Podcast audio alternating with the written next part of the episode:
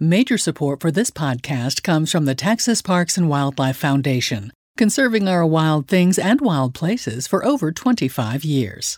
Additional support is provided by the Sportfish Restoration Program, which helps to fund saltwater hatchery operations and management in Texas. I read a quote once that said something like If people would simply focus on what's really important in life, we'd end up with a shortage of fishing poles before too long. And in Texas, a whole lot of those poles would be in the hands of anglers casting for spotted sea trout. This fish has many monikers spotted sea trout, of course, spotted trout, speckled trout, specks, and trout. Those all make sense to me. And then we have spotted weak fish, which I really don't get that one. There may be other terms out there too, but who knows? One thing we do know is that no matter what you call it, it is one of the most sought after sport fish along the Texas coast. And today's podcast shines a light on this fish of many names how it's regulated. More recreational anglers need to get involved, come to meetings, stand up, participating surveys. How it's raised. We put them through a 150 day light and temperature cycle to condense their year down to get them to spawn when we want them to. A recipe for preparing speckled trout at home. I can almost tell by touch when the fish is done. It's just a very firm texture when it's raw and very soft and flaky when it's cooked and a thought about fishing with family. What I cherish the most is getting to spend time on the water with those that I love. Stay with us. From Texas Parks and Wildlife, this is Under the Texas Sky, a podcast about nature and people and the connection they share. I'm Cecilia Nasti. Their abundance, their willingness to hit natural and artificial baits, and their fine eating qualities make the spotted sea trout extremely popular with anglers. And in our first segment of the podcast, Julie Hagen, who's with the Texas Parks and Wildlife's Coastal Fisheries Division, helps us to understand how this popular species is regulated and raised.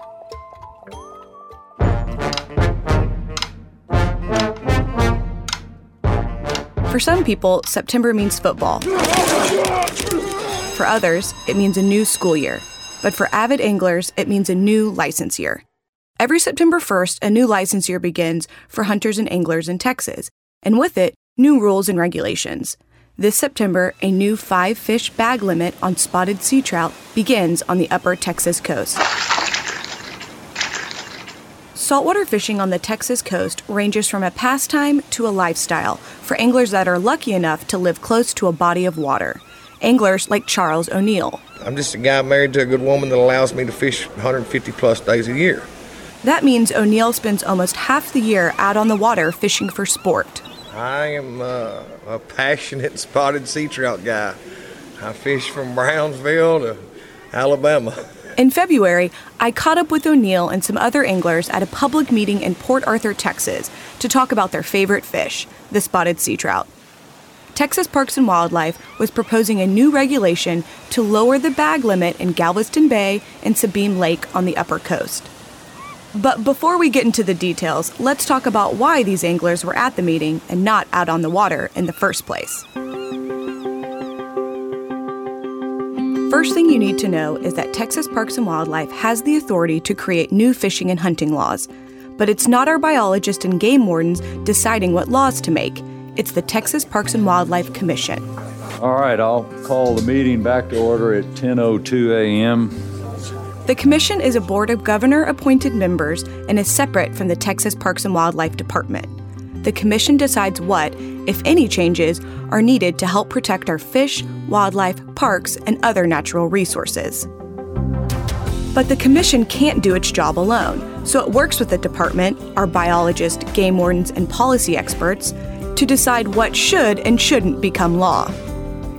Subject matter experts working for the department research and present possible regulation changes to the Commission every January. But it doesn't stop there. Texas Parks and Wildlife also gathers input from people like you who could be impacted by these new laws.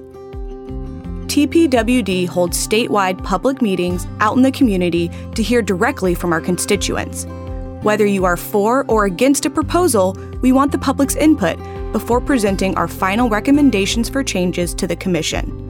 Once the recommendations are presented to the Commission in March, the Board can make the final decision on what will become law in September. Now, let's go back to our public meeting in Port Arthur.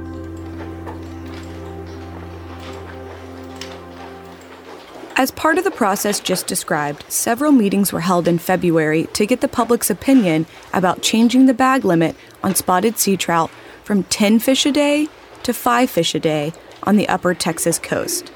The bag limit is already 5 fish a day in every other bay system on the coast. As you can imagine, most public meetings sound a bit like this.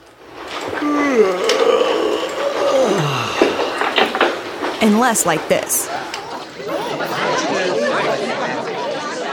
But when you talk about taking away a man's fish, things get a little more complicated. I think after many, many hours of research, the data does not support a reduction.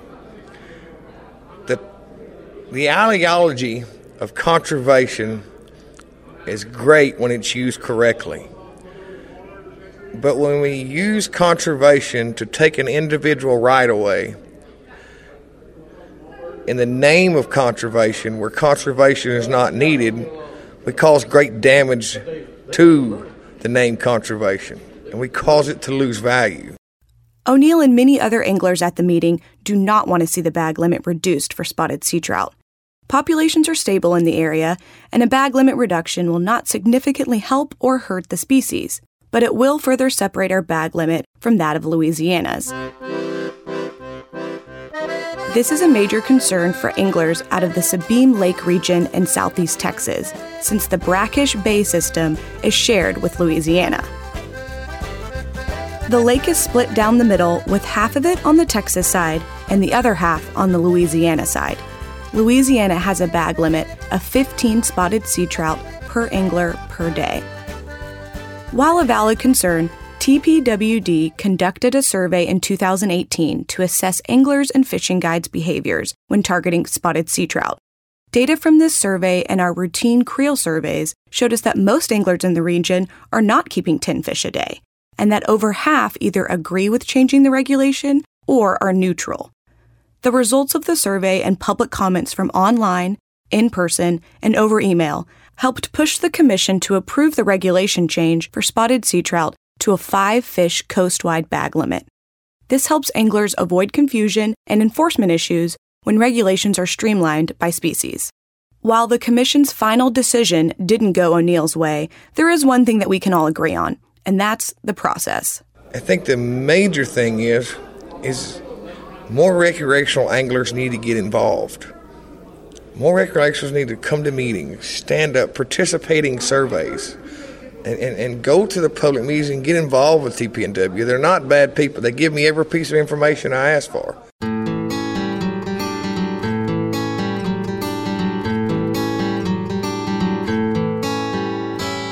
Regulation changes like bag and size limits are just one important tool in our toolbox for managing saltwater fish species.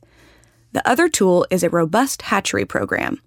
Coastal Fisheries Hatchery, or Enhancement Program, has to date successfully raised and released about 124 million spotted sea trout into our bays. Well, the spotted sea trout in Texas is one of the most sought after game fish um, but when you look at redfish, flounder, and spotted sea trout. And that holds true for along the entire Gulf of Mexico. Spotted sea trout is the most popular recreational sport fish out there. So there's a lot of pressure on these fish. That was hatchery manager Ashley Fincannon from the Marine Development Center in Corpus Christi.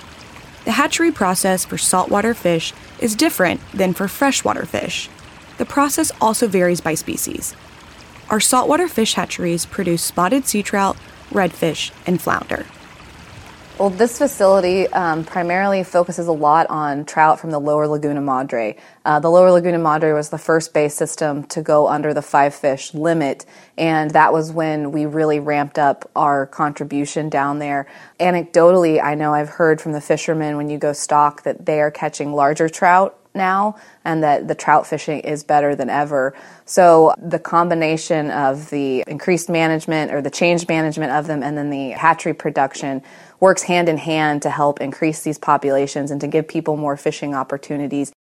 Ashley is going to explain more about the process for spotted sea trout production and take us through the Marine Development Center's indoor and outdoor facilities. First, we enter a big room with huge tanks filled with adult sized spotted sea trout caught in South Texas. Some of the fish used for reproduction, which are called brood stock, grow up to 40 pounds in captivity. All right, so this is a tank of newly acquired trout from the lower Laguna Madre. We actually got these trout uh, via a fishing tournament the Legend Series fishing tournament out of Port Mansfield. It was a live weigh-in, and people were able to donate their fish back to the hatchery. So that is one way that we acquire broodstock is through these live weigh-in fishing tournaments. Next, we get into how the actual process of reproduction works in a hatchery setting. The hatchery holds wild broodstock on hand, and we keep these adult fish in indoor tanks and we take care of them daily and we put them through a 150 day light and temperature cycle to condense their year down to this 150 day cycle um, to get them to spawn when we want them to. And so they're, um, they're going through this cycle and we start them at different times to get them to spawn at different times throughout the year so that we have fish. So, thanks to a combination of light and temperature cycles, broodstock are tricked into reproducing on a controlled schedule. Once they have spawned and released their eggs into their tanks, hatchery staff comes in and takes the fertilized eggs to an incubator, where the eggs rapidly grow and form into tiny fish. They will be feeding on their yolk sac. Their eyes aren't quite formed yet, but by three days, they have consumed their yolk sac, their eyes are formed, their mouth is formed, their gut is formed, and they're ready to go out and eat. So on that third day, we stock them into our outdoor rearing ponds where we grow them out for about 35 to 40 days, where they reach that targeted 35 to 40 millimeter mark uh, for size at release. The outdoor rearing ponds are filled with seawater and prompted to create zooplankton and phytoplankton as food sources for the growing fish. Once the fish reach their target size in the ponds, they are harvested for release into the wild. We come in in the middle of the night and we harvest through the night um, it's a manual process where we actually are just netting the fish out, putting them in buckets that have a known amount of water in them, and then going back and weighing those buckets. And the excess weight is the fish. And so we keep track of that. We load those fish into our trailers, and the trailers are ready to go usually by 5 a.m. in the morning when a driver comes in. That driver hits the road.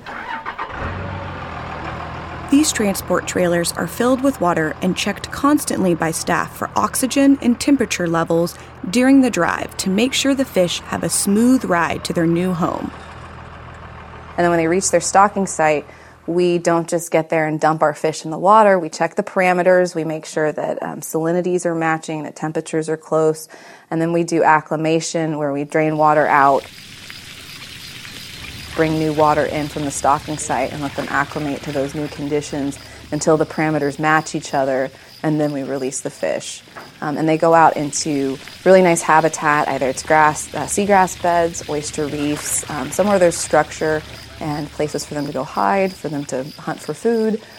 The TPWD Enhancement Program runs year round at three separate facilities on the coast. Healthy fish populations depend on you. Remember to always follow size and bag limits when fishing on the coast. To find out what's new in fishing and hunting regulations for the new license year, pick up a copy of the Outdoor Annual, available beginning August 15th, or download the app. I'm Julie Hagen. That's how we make the sausage here at Texas Parks and Wildlife, or more accurately, how we make and regulate spotted sea trout. If you'd like to listen again or hear other podcasts, go to underthetexassky.org or to wherever you get your podcasts. If you already know the joys of fishing for speckled sea trout and have fillets of the fish in your freezer, how will you prepare them? Avid saltwater angler and chef Cindy Hanel shares a simple yet mouthwatering recipe for cooking up your prize catch in just a bit. But first, Support from the Texas Parks and Wildlife Foundation allows us to bring you stories from under the Texas sky. In fact, since 1991, the foundation has raised more than $190 million to conserve the lands, waters, and wildlife of our state. You can help by becoming a member. Find out how at wewillnotbetamed.org.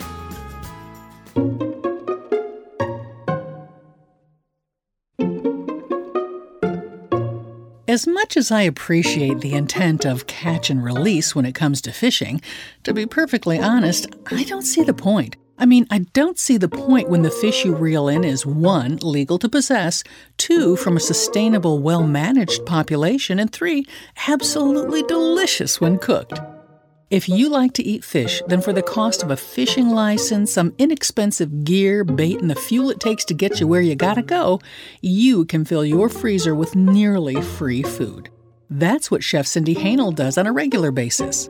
I met her years ago when she was a chef instructor at Central Market.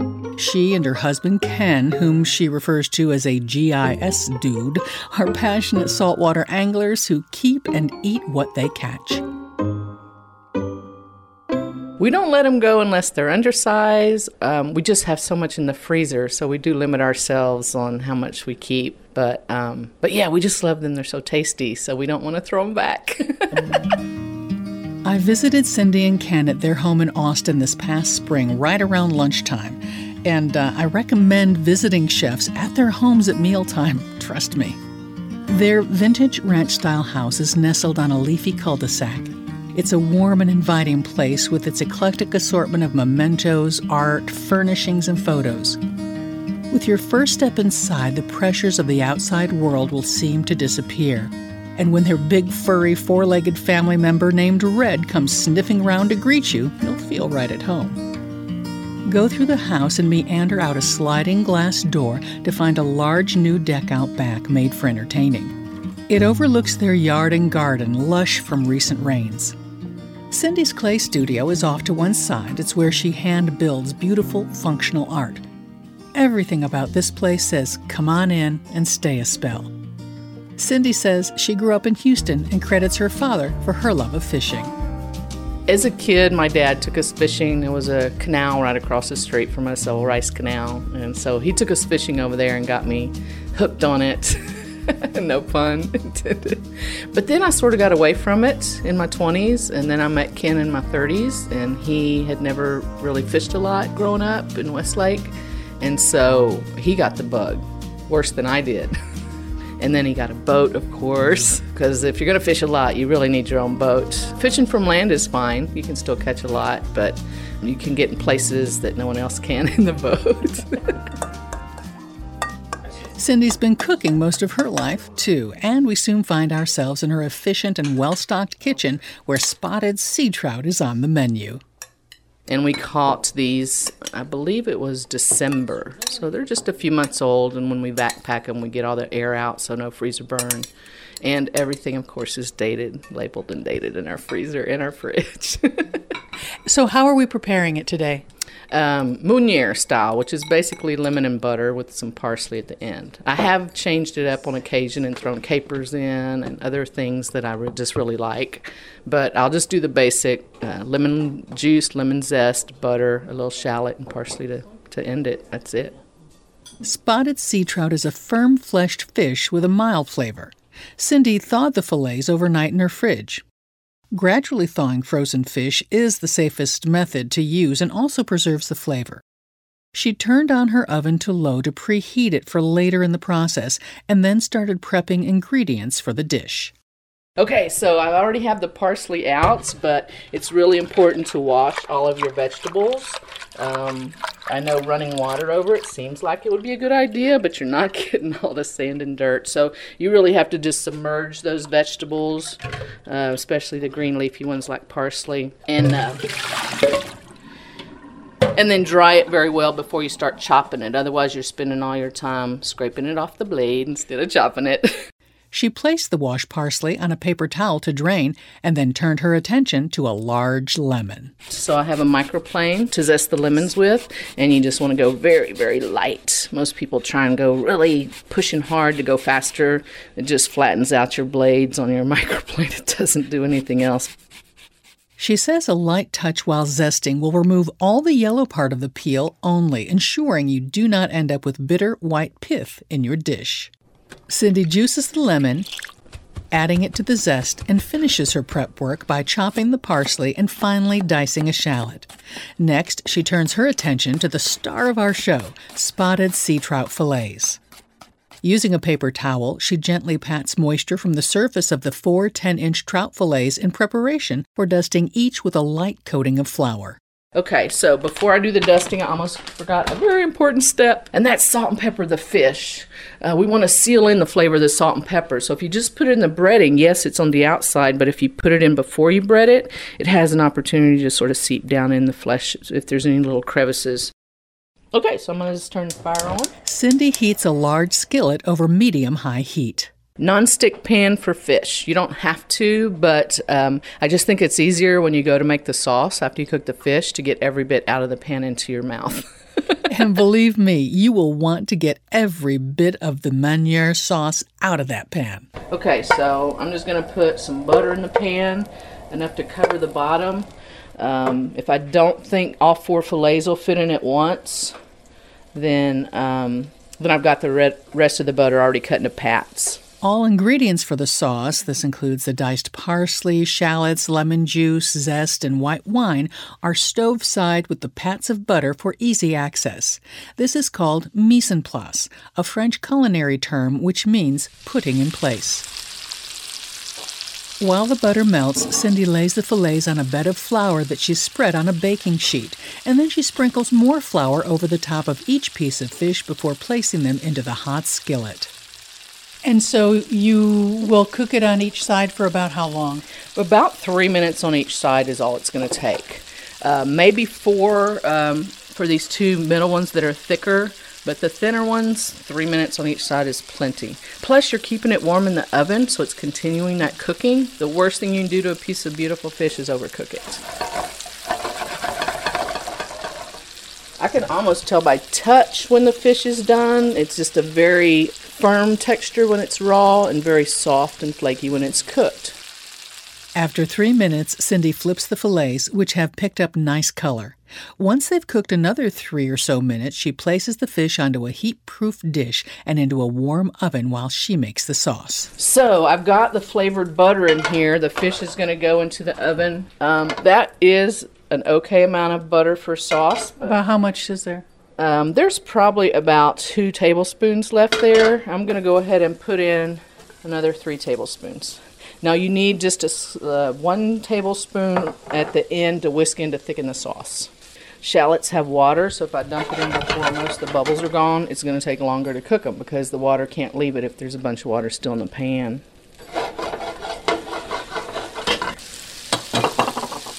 Now, I don't want crunchy shallots in the sauce. I want them to pretty much soften up, which means they're going to have to release some of their water. Turn it down just a smidge.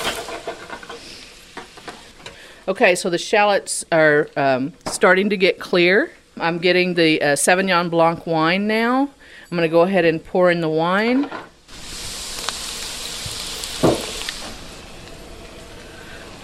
Turn it back up a bit. There it goes. So you pretty much want the wine to evaporate.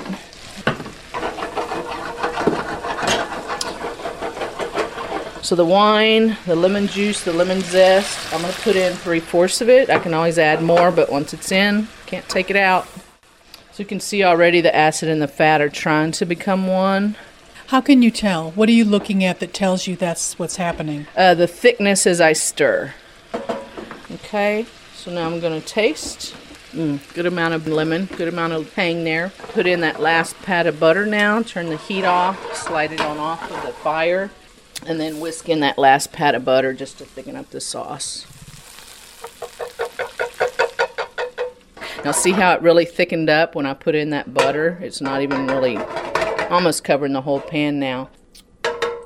Okay, dump in the parsley. Sometimes I sprinkle the parsley on the plate on top instead of dumping it in. So taste again, just use a different finger each time for tasting. Oh yeah. Okay, that's it. We're ready to plate and serve. The spotted trout meunier tastes like everything wonderful about fishing in the Texas Gulf. We have the recipe at underthetexassky.org. Keep in mind that with a saltwater fishing license, gear, and a little patience, you can go from sea to supper just like Chef Cindy Hanel. As usual, we close out our podcast with a shout out to the wild. A colleague of mine takes a moment to remind us that while fishing for sea trout or any species is fun, it's who you're with that makes it truly special. Hi, I'm Zach Thomas. I'm a coastal fisheries biologist. I live in Austin, Texas, and this is my shout out to the wild.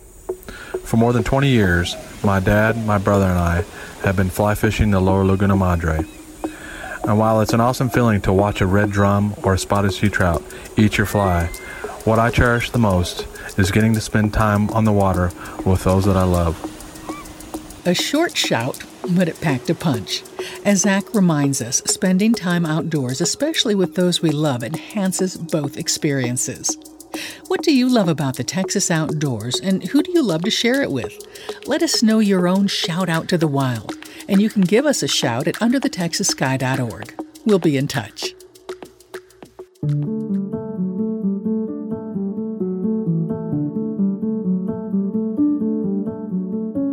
And so we come to the end of another podcast.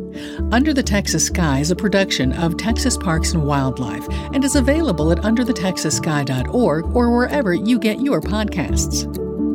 Thanks to Julie Hagen for shedding light on the regulations and rearing of spotted sea trout. We record our podcast at the Blockhouse in Austin, Texas. Joel Block does our sound design. I'm your producer and host, Cecilia Nasti, reminding you that life's better outside when you're under the Texas sky. Major support for this podcast comes from the Texas Parks and Wildlife Foundation, conserving our wild things and wild places for over 25 years. Additional support is provided by the Sportfish Restoration Program, which helps to fund saltwater hatchery operations and management in Texas. Join us again next time for Under the Texas Sky. I'm just a guy married to a good woman that allows me to fish 150 plus days a year.